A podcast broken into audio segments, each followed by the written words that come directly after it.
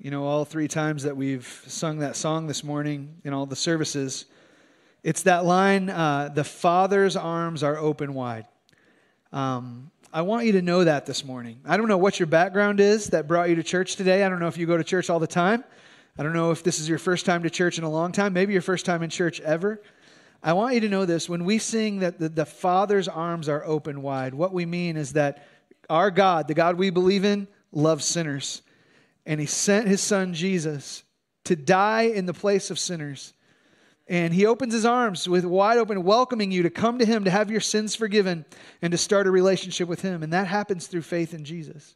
See, when we sing this song, um, you know, come to the altar, uh, you know what an altar was? An altar was a place where sacrifice was made. So when we sing come to the altar, we don't, we don't mean come to the front of this church like the altar up here on the stage. We mean come to the place where the sacrifice was made. That's the place, the cross of Calvary, where Jesus died. So if you've never had that moment in your life where you've opened up your heart to the altar, the cross, where the Lord Jesus died on the cross in your place to pay for your sins, then you're not saved. But you can be if you'll open your heart and come to the altar and receive the sacrifice that Jesus made at the cross for you, then the Father's arms are open wide for you. I'm glad that we sang that song all three services today. And uh, I hope that just as you know that God's arms are open wide to you, we want to be a church where our arms are open wide to all who come as well. So if you're new with us today, uh, welcome. We're really glad that you're here. Um, if you have your Bible today, I want to invite you to take it now and open it up to Acts chapter 16. Acts chapter 16. That's where we're going to be today. And as you're turning there today, um, let me just stop and mention something that I get excited about every year at this time of the year. This is the time of the year where we as a church begin our nominating process for our next round of elders and deacons in the church. Um, the scripture prescribes two offices to provide leadership in the church the office of elder and the office of deacon. Elders are the pastoral shepherds who oversee the spiritual things in the church, and the deacons are the leading servants in the church. They take care and help people meet practical needs. And so, in order to serve in one of these two offices, there are certain character criteria that should be in place in the lives of men who serve in these offices. And so, uh, every year we want to remind you of what the scripture says about the character requirements for these offices. We want to ask you to pray uh, that the Lord would bring to your mind men in our church who meet these requirements, that the Lord may be calling to serve in these offices. So, if when it comes to serving as an elder, 1 Timothy 3, verses 1 through 7 say, say this The saying is trustworthy. If anybody aspires to the office of overseer, or that's elder, he desires a noble task. Therefore, an overseer must be above reproach, the husband of one wife, sober minded, self controlled respectable, hospitable, able to teach, not a drunkard, not violent but gentle, not quarrelsome, not a lover of money. He must manage his own household well, with all dignity, keeping his children submissive. For if someone does not know how to manage his own household, how will he care for God's church? He must not be a recent convert, or he may become puffed up with conceit and fall into the condemnation of the devil. Moreover, he must be well thought of by outsiders, so that he may not fall into disgrace and into a snare of the devil. Those are the character qualifications that we should be looking for in the men that we will nominate to serve as elders in this church. Um, there are similar qualifications for deacons that Paul writes about in the next several verses. Verse 8 of 1 Timothy 3 starts out saying this Deacons likewise must be dignified, not double tongued, not addicted to much wine, not greedy for dishonest gain. They must hold the mystery of the faith with a clear conscience, and let them also be tested first. Then let them serve as deacons if they prove themselves blameless. Their wives likewise must be dignified, not slanderers, but sober minded, faithful in all things. Let deacons each be the husband of one wife, managing their children and their own households well. For those who serve well as deacons gain a good standing for themselves and also great confidence in the faith that is in Christ Jesus.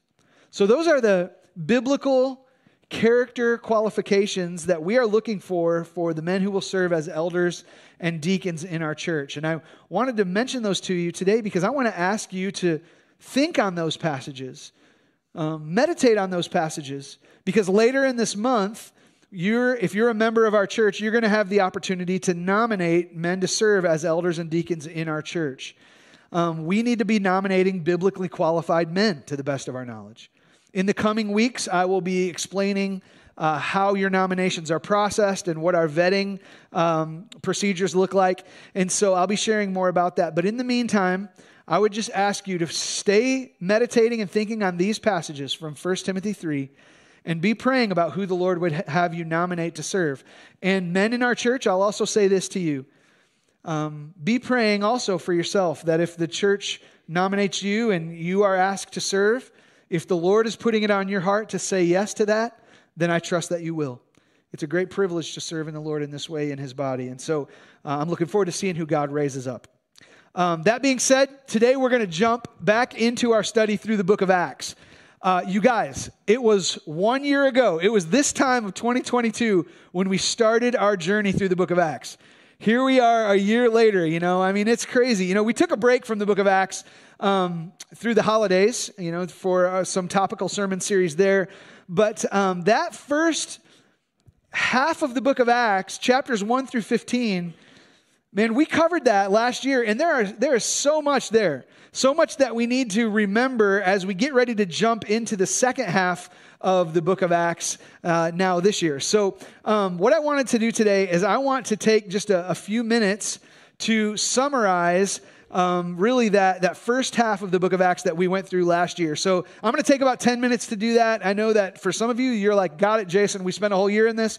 Others of you are like, you know what? I'm new to this church. I haven't really studied the book of Acts before. This will be a helpful kind of summary um, launch pad for you as we get ready to jump into Acts 16. But the first thing that we need to remember about the book of Acts is that it's actually a continuance from the book of Luke in your Bible. So, the third book in your New Testament is the Gospel of Luke. It's all about the life of Jesus. Uh, Luke writes about the ministry of Jesus leading up to his death, his burial, and then his resurrection. And then um, Luke, the, the writer of that gospel, is the same author of the book of Acts.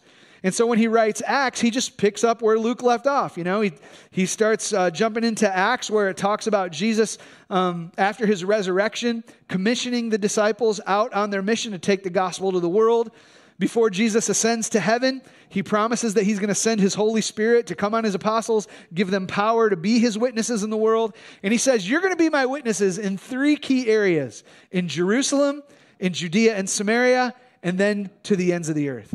And that word from Jesus in Acts chapter 1, verse 8, really gives us an outline of the entire book of Acts. So let me just kind of overview with you the outline of the book of Acts. Acts chapter 1 through 7 is really about the apostles' ministry in Jerusalem. Acts chapters 8 through 12 uh, have to do with their ministry in the regions around Jerusalem, Judea, and Samaria. And then Acts chapter 13 through 28 are about the gospel going out from the Jewish regions and into the Gentile world through, mainly through the missionary journeys of the Apostle Paul. And so let's take a minute and just kind of walk through each of these sections. All right, so section one is the ministry in Jerusalem, chapters 1 through 7. Summarizing all of that, let's remember the first thing that we need to remember about ministry in Jerusalem is this it's Pentecost, right? When we get to Acts chapter 2, on the day of Pentecost, the Holy Spirit falls on the apostles. They start preaching with great power, and people are saved. At that point, the church begins to form. Remember, up until this point in Acts chapter 2, there really was no church, right? There were God's people, Israel, all through the Old Testament. There were believers, disciples following Jesus and the Gospels. But here in Acts chapter 2, in the day of Pentecost and the subsequent events, the church starts to form. And so, uh, as the church forms within Jerusalem, the apostles start to gain popularity. They start to have fame and recognition because they're doing miracles and they're doing mighty works in Jesus' name. And this leads to the Jewish religious leaders getting really jealous and frustrated, and they start to imprison people like the Apostle Peter and, and others. And so God works miracles, delivers them from their imprisonment. Um, the, these stories and these mighty works of God lead to many more people believing the gospel and joining the church. So many people join the church that the apostles can't care for them all and meet all their needs anymore. And so they appoint deacons to help assist with those needs. Um, one of those first deacons is a man named Stephen, who is, ends up being killed for his ministry as a deacon in the church, caring for people, helping spread the gospel. And so, deacons, uh, Stephen's martyrdom ended up leading to a great persecution that uh, started happening within the church in Jerusalem. Um, that persecution of the church in Jerusalem was mainly led by a guy named Saul of Tarsus, uh, a man, a Jewish man from Jerusalem. Um, he began persecuting the church, and that led to a bunch of Christians in Jerusalem fleeing and going elsewhere. So that's the ministry in Jerusalem, chapters 1 through 7. From here, the gospel goes out from Jerusalem out to the surrounding regions of Judea and Samaria. And the gospel goes forward mainly through the lives of three men Philip the evangelist, Saul of Tarsus, and the apostle Peter. So each, you know, chapters of the book of Acts start to fill us in on the lives of these guys. So Acts chapter 8 tells us about Philip the evangelist. Philip takes the gospel north to Samaria. Then he goes south down towards Egypt and leads an Ethiopian man to Christ. Then he goes kind of west over towards the, the coast of the Mediterranean Sea, and he preaches along the coastal cities of the Mediterranean Sea. And so the gospel is going out. From there, in Acts chapter 9, we meet a man, again, Saul of Tarsus. We hear more of his story. Remember, he's the guy who's been persecuting the church. He decides he's not happy that these Christians fled Jerusalem and went north to the region of Samaria. So he decides he's going to hunt them down and he decides he's going to track them down to the city of Damascus. On his road to Damascus, he has a supernatural encounter with God, and the Lord Jesus saves Saul of Tarsus, and he converts and becomes a Christian. He starts traveling at that point around and going to f- try to find other Christians and say, Hey, I, I know I used to kill you guys and imprison you, but you know what? I'm one of you now. And so you can imagine him showing up in churches in that time being like, Hey, I'm saved now. And everyone's like, eh, I don't know about this. So he needed some people to vouch for his credibility. So one of the leaders in the church was a man named Barnabas. Barnabas ended up taking Saul of Tarsus under his wing, and they actually became ministry partners together. Barnabas befriended him. They had ministry. The church grew. That leads us up to Acts chapter 10 and 11. In Acts chapter 10 and 11, talk about how the gospel advanced through the apostle Peter. In Acts chapter 10 and 11, Peter ends up meeting a man named Cornelius and Cornelius becomes a Christian along with his whole family. The big thing about Cornelius is that Cornelius is the first convert to Christianity who was not a Jew. Peter witnesses to him, he receives the gospel. It says that the Holy Spirit came upon Cornelius and his whole household. And this was amazing, right? So Peter goes and he, and he goes back to Jerusalem and he starts to tell the Jewish Christians hey, guess what? this, this non Jewish guy named Cornelius became a Christian. And the Holy Spirit came upon him, and, and the people are amazed in Jerusalem. Because remember, up until that point, the only people who uh, the Jews believed could become God's people were Jews. And so now we have Gentiles that are receiving the Holy Spirit and being saved, and um, the church is thrilled about this, and the gospel goes forward, and more and more people are reached. Till you get to um, Acts chapter 12, where we hear about the Jewish king named Herod Agrippa. Herod Agrippa was so jealous and concerned about the spread of Christianity that he wanted to just squelch it. And so he decided he was going to kill the leaders. He uh, put James the apostle to death by the sword.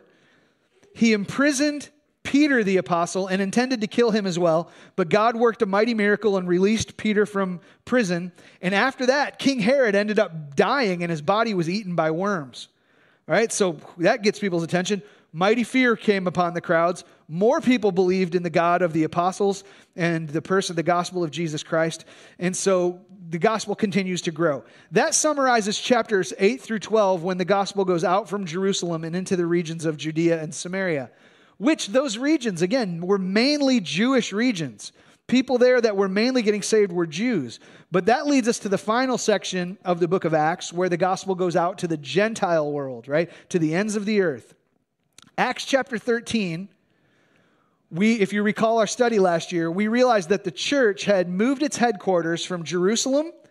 They moved it north to Antioch in Syria.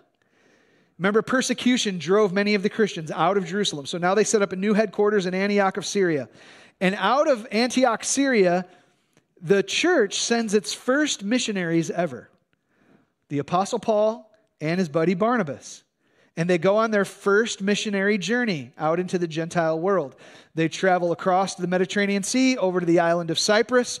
They preach there, start many churches. Then they go up north to what we would now call the, the area of Turkey. They preach there, many cities, churches are started. And then they kind of follow their route back and they return home. Um, and that wraps up their first missionary journey.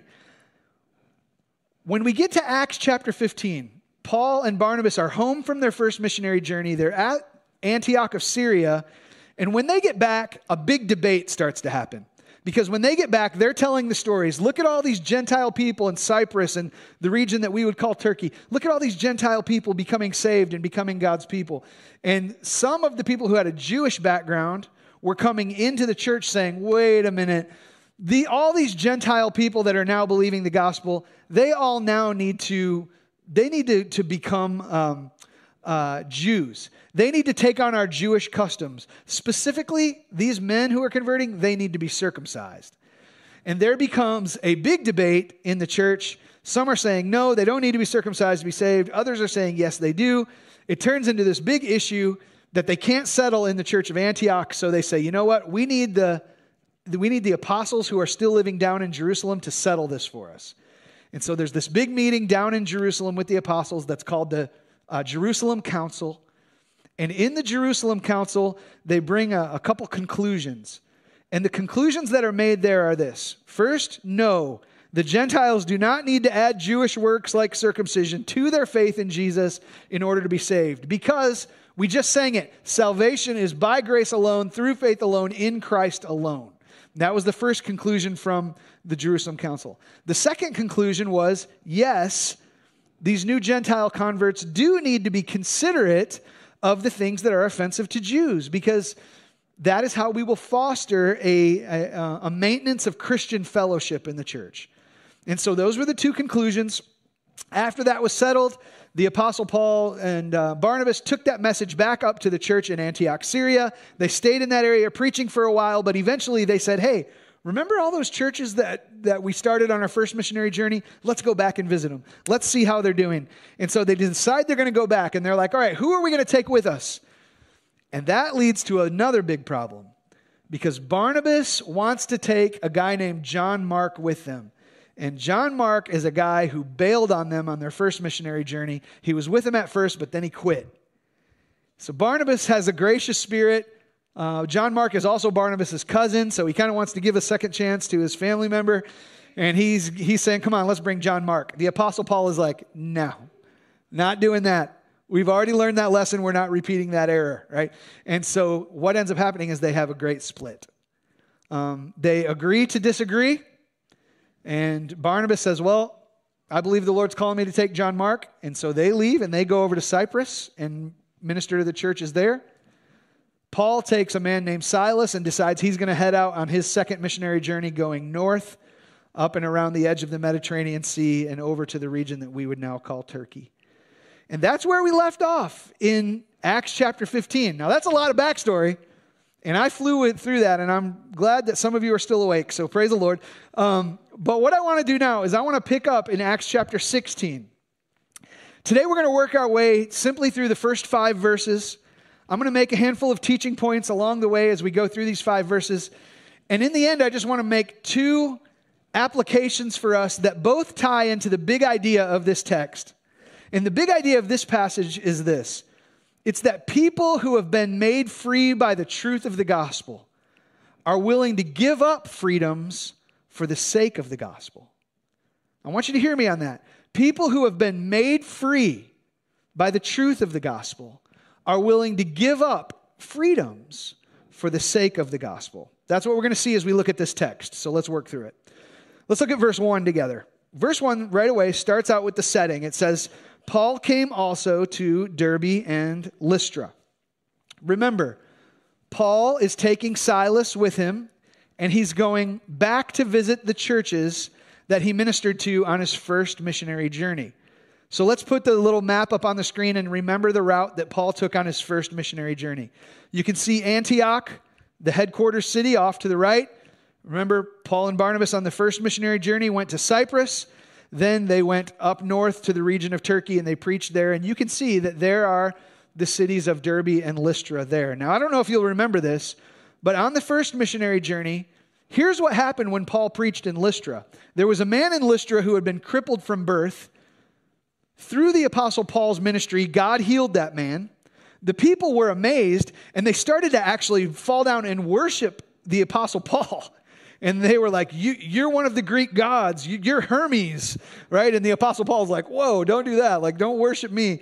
And through a series of events, the people end up getting turned against the apostle Paul and they take him outside of the city and they start to stone him to death. They're hurling rocks at him until the point that they think he's dead outside the city. In a miraculous way, God raised him, you know, up and, and healed him. And Paul got up the next day and went to the next city to preach. So he preached in uh, Derbe. And then after he got done preaching in Derbe, you know, what's on his mind? You know, hey, hey, Barnabas, where are we going to go preach next? Oh, I don't know. Let's go back to Lystra where we just got almost stoned to death. Right? So they go back to Lystra and they preach again. And people are saved and the church grows. Okay, so that's Lystra on Paul's first missionary journey. Well, now on his second missionary journey, he's going there, but by a different route. Okay, so this is the second missionary journey. He's got Silas with him. He goes up around the edge of the Mediterranean Sea and turns the corner and goes into Lystra. And it's in this return to this risky city, you know, where he almost got killed before. You know, you'd think on a second missionary journey, he might be like, I don't know, maybe we should kind of skip that place this time around. He decides they're going back again. And it's this risky return to that city that leads to something that greatly impacts the future of the church. It says in Acts 16, verse 1 and 2, here's what it says that in Derbe and Lystra, a disciple was there named Timothy, the son of a Jewish woman who was a believer, but his father was a Greek, and he was well spoken of by the brothers at Lystra and Iconium. So it, it mentions this man Timothy who was there in Lystra. Guys, this is the same Timothy that we're going to read about in the remainder of the New Testament.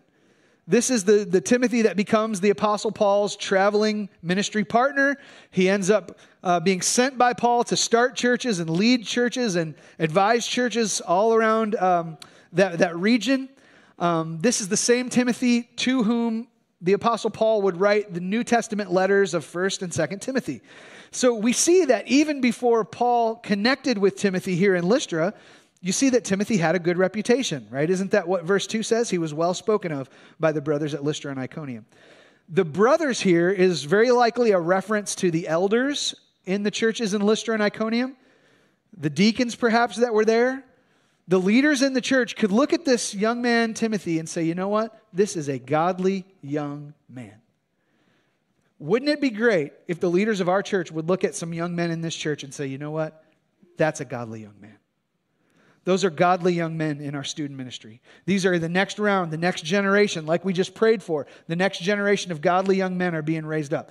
This is what they were saying about Timothy. He has got a good reputation, they think highly of him.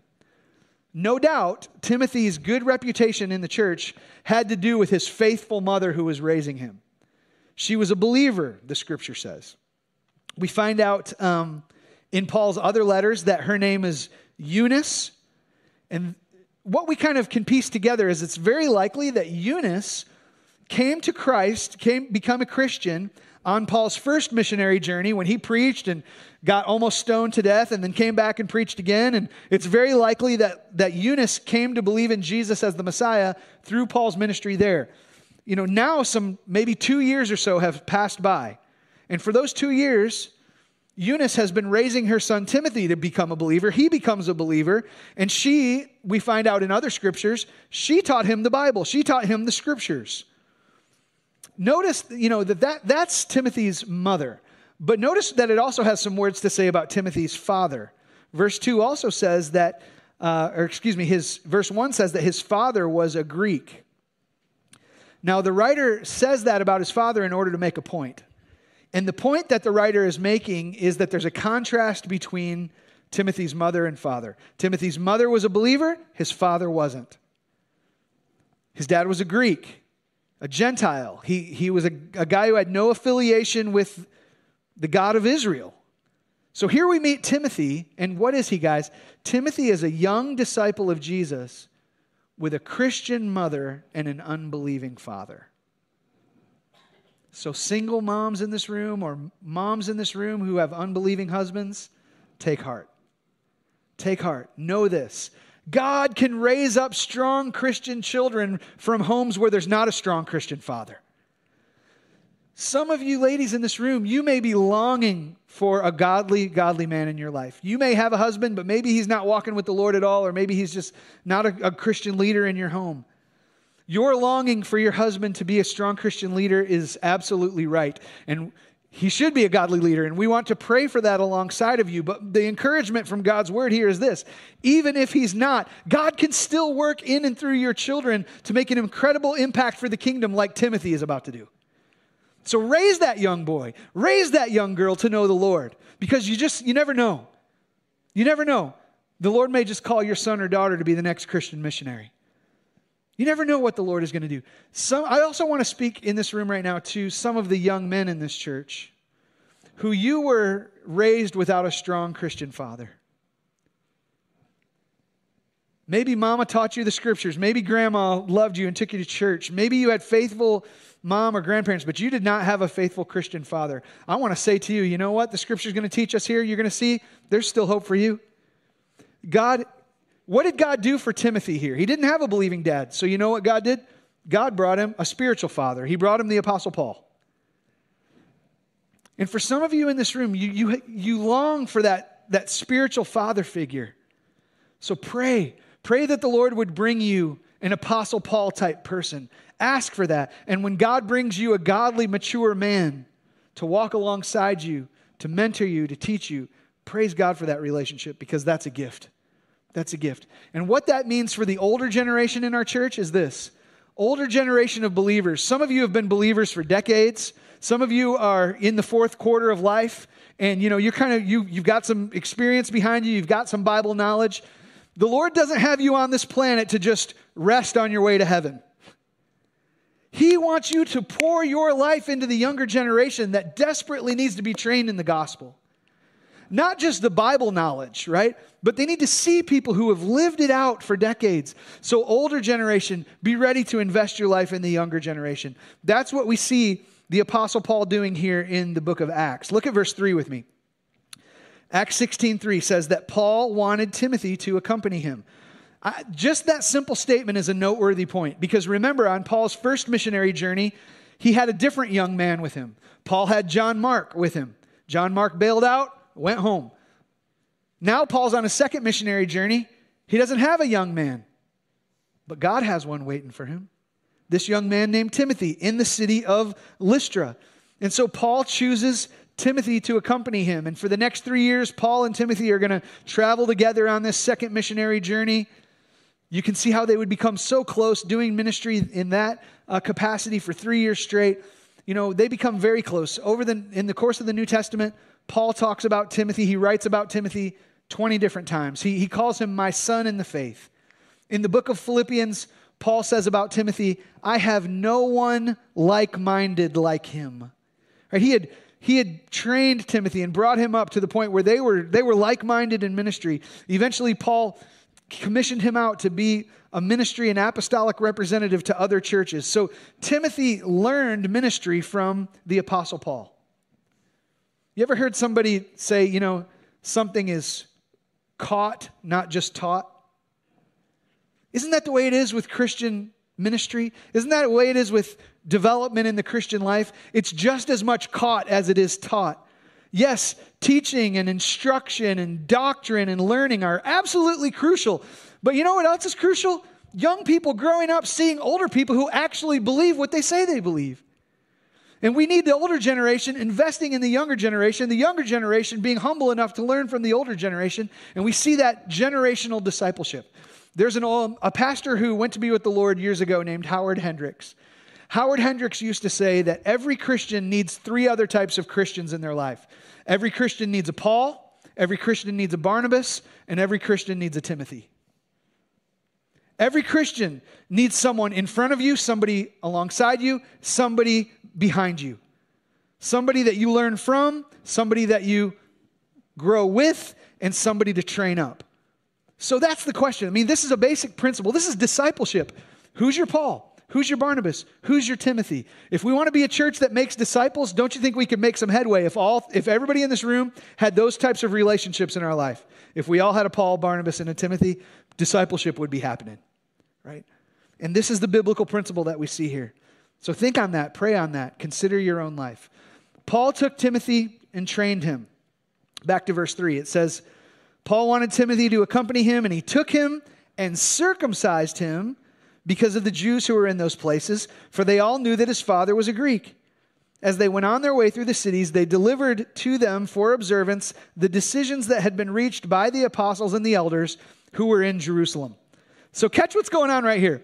Paul and Timothy are traveling to these churches that are in these cities, and as they go, they're delivering to them the decisions that were made at the Jerusalem Council. Remember, that's the Jerusalem Council. The, the, the, big debate was going on there. And the big debate was over hey, do these Gentile converts need to become circumcised in order to be real Christians? Paul was saying no, they didn't. Other people were saying yes, they did. The elders in Jerusalem concluded and said no, they don't need to be circumcised in order to be Christians. Yet in verse 3, Paul is traveling with Timothy. And what does Paul do to Timothy? He circumcised him. What's up with that, guys? Like when you read that, you catch that? Like, what's going on there? I thought you're delivering the message that says you don't have to do it, and yet you're doing it. So, what's going on here? Timothy, why would you go through that pain? What's the reason? Well, verse 3 actually tells us what's going on. Verse 3 tells us that Timothy circum, Paul circumcised Timothy because of the Jews that were in those places. So, you have to understand Paul's method of evangelism. When Paul would share the gospel, he would go into a city and he would first initially go straight into the synagogues and preach the gospels to the Jews.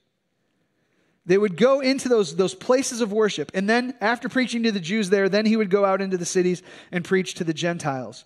Here's the thing if you tried to take an uncircumcised Gentile into a Jewish house of worship, that's a big problem. It's a big problem for the Jews.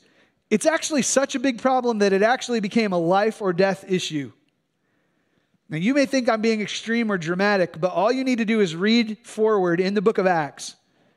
And you get to Acts chapter 21, where the Apostle Paul is traveling on, and he wants to go into Jerusalem to preach to the, go- the gospel to the Jews there. And when he gets there, he gets accused of bringing his uncircumcised missionary partners into the Jewish temple. And it's not just some small offense that, you know, some Jews are offended by, so they try to kick him out of the city or rebuke him or something. You know what they did? They actually try to kill him. And they were about to kill him until a group of Roman guards step in and stop the murder from happening. And we'll get to all that in our study through the book of Acts. But uncircumcised people being around Jews and their places of worship in particular, it created a major barrier to sharing the gospel. And here's the thing we, what did we just learn? People knew that Timothy's father was a Greek, which means they knew Timothy's father would have had no motivation to circumcise him. He wasn't a Jew, he didn't care about that. So there's, they would have all been, everywhere Timothy went, he would have been suspicious, you know, that, that uh, he was an uncircumcised guy trying to go into all these synagogues and houses of worship with Paul. And so, why was Timothy circumcised? He was circumcised by Paul in order to remove a barrier for sharing the gospel with the Jews. Because what is the point of this text? The point of this text is that people who have been freed by the truth of the gospel will give up freedoms for the sake of the gospel. The Apostle Paul would later write his letter to the church in uh, Corinth, and he would talk about it this way 1 Corinthians chapter 9, verse 19 through 23. Paul writes this for though I am free from all people, I have made myself a slave to all, so that I may gain more. To the Jews I became as a Jew, so that I might gain Jews.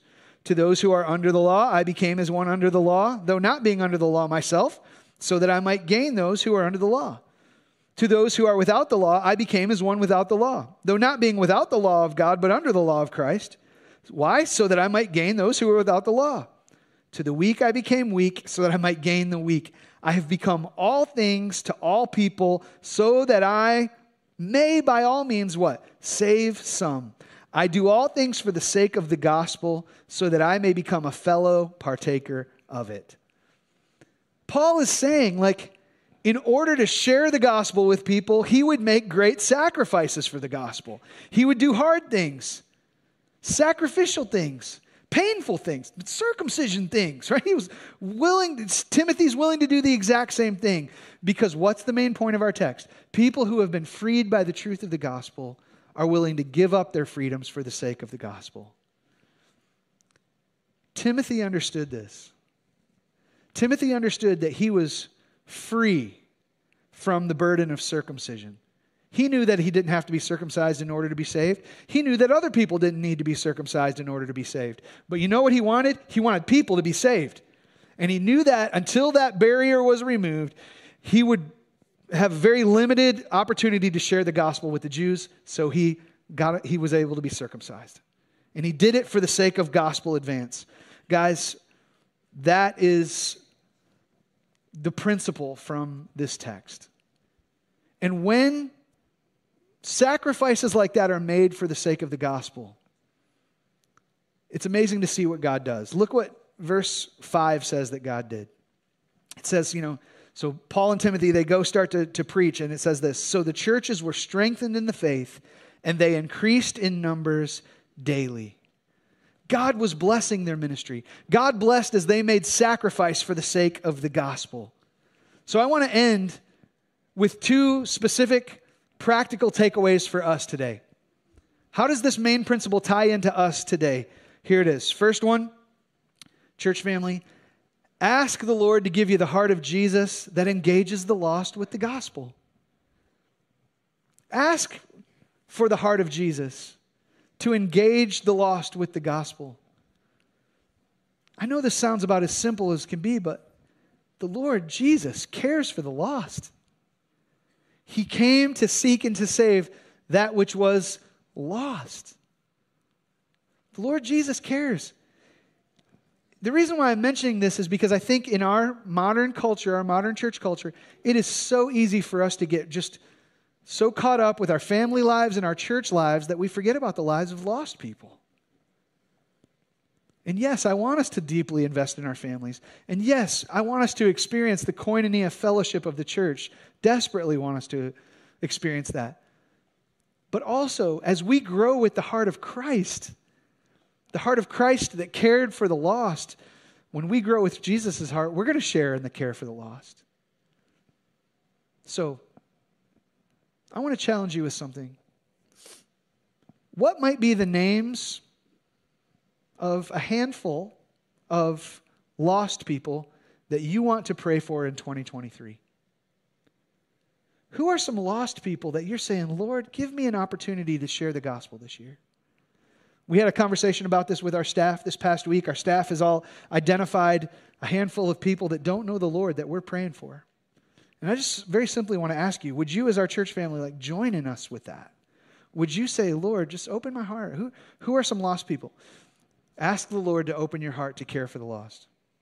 And if we're growing with a heart of care for the lost like Jesus, then here's the second takeaway for us be willing to give up freedoms for the, sake, for the sake of sharing the gospel with them. If the Lord opens up your heart for the lost, and you start to have opportunity to be able to reach into their lives with the gospel, be willing to give up some of your freedoms in order to share the gospel with them. And when I talk about giving things up here, I'm not, I'm not talking about compromising on the essentials of our faith. I'm not talking about compromising. I'm talking about be willing to give up some of what I'll just call the non essential freedoms. Because that's what Jesus did.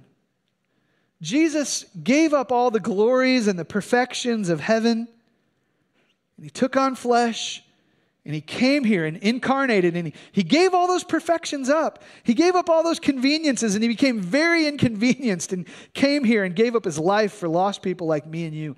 So, what does that mean for us? When we're following the heart of Jesus, we will be willing to give up conveniences and eases and, and, and the easy parts of our lives. We'll be willing to give those up for the sake of getting the gospel to lost people. There was nothing convenient about Timothy, this young man, getting circumcised for the sake of gospel proclamation.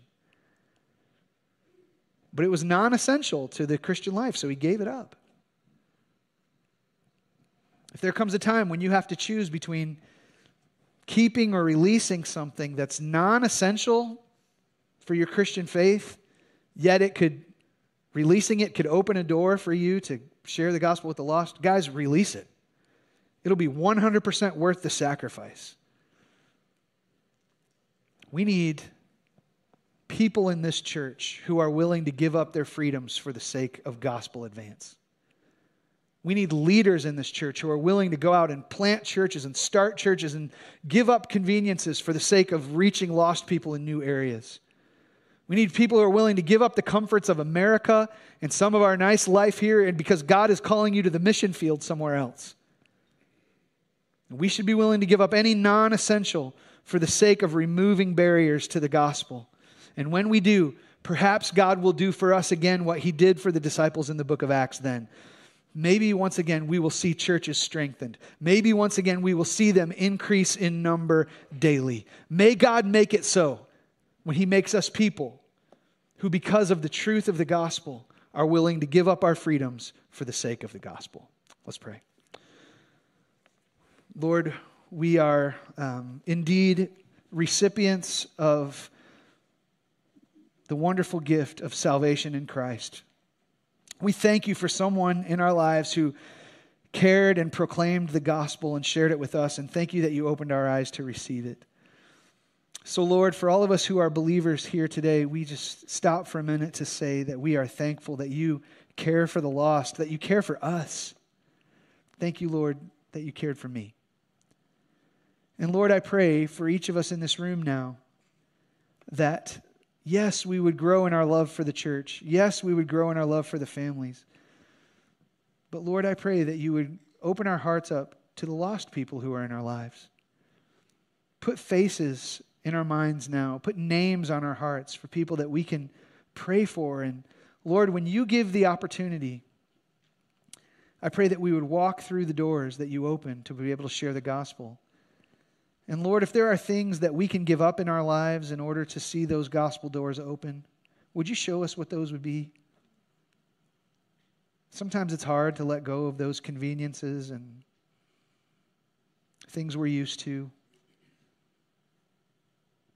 But Lord, I pray that you would, by your grace, give us the faith and the love for you and the care for the lost to be able to make a sacrifice for the sake of people coming to know you. Lord, as we continue on our journey through the book of Acts this year, I ask, Lord, that you would save lost people. The ones we're thinking about right now, the ones who have never stepped foot in this church, but Lord, would you also save lost people who are here every week? Lord, I pray that through this year you might put it on some people's hearts to become church planters, taking the gospel out of UBC and, and starting it somewhere else. Might you raise up missionaries to leave our church and go to some other part of the world that you're calling them? Lord, make us a church that shares your heart for those who don't know you. We need to grow in that area, Lord. So we ask you to grow us in Jesus' name. Amen.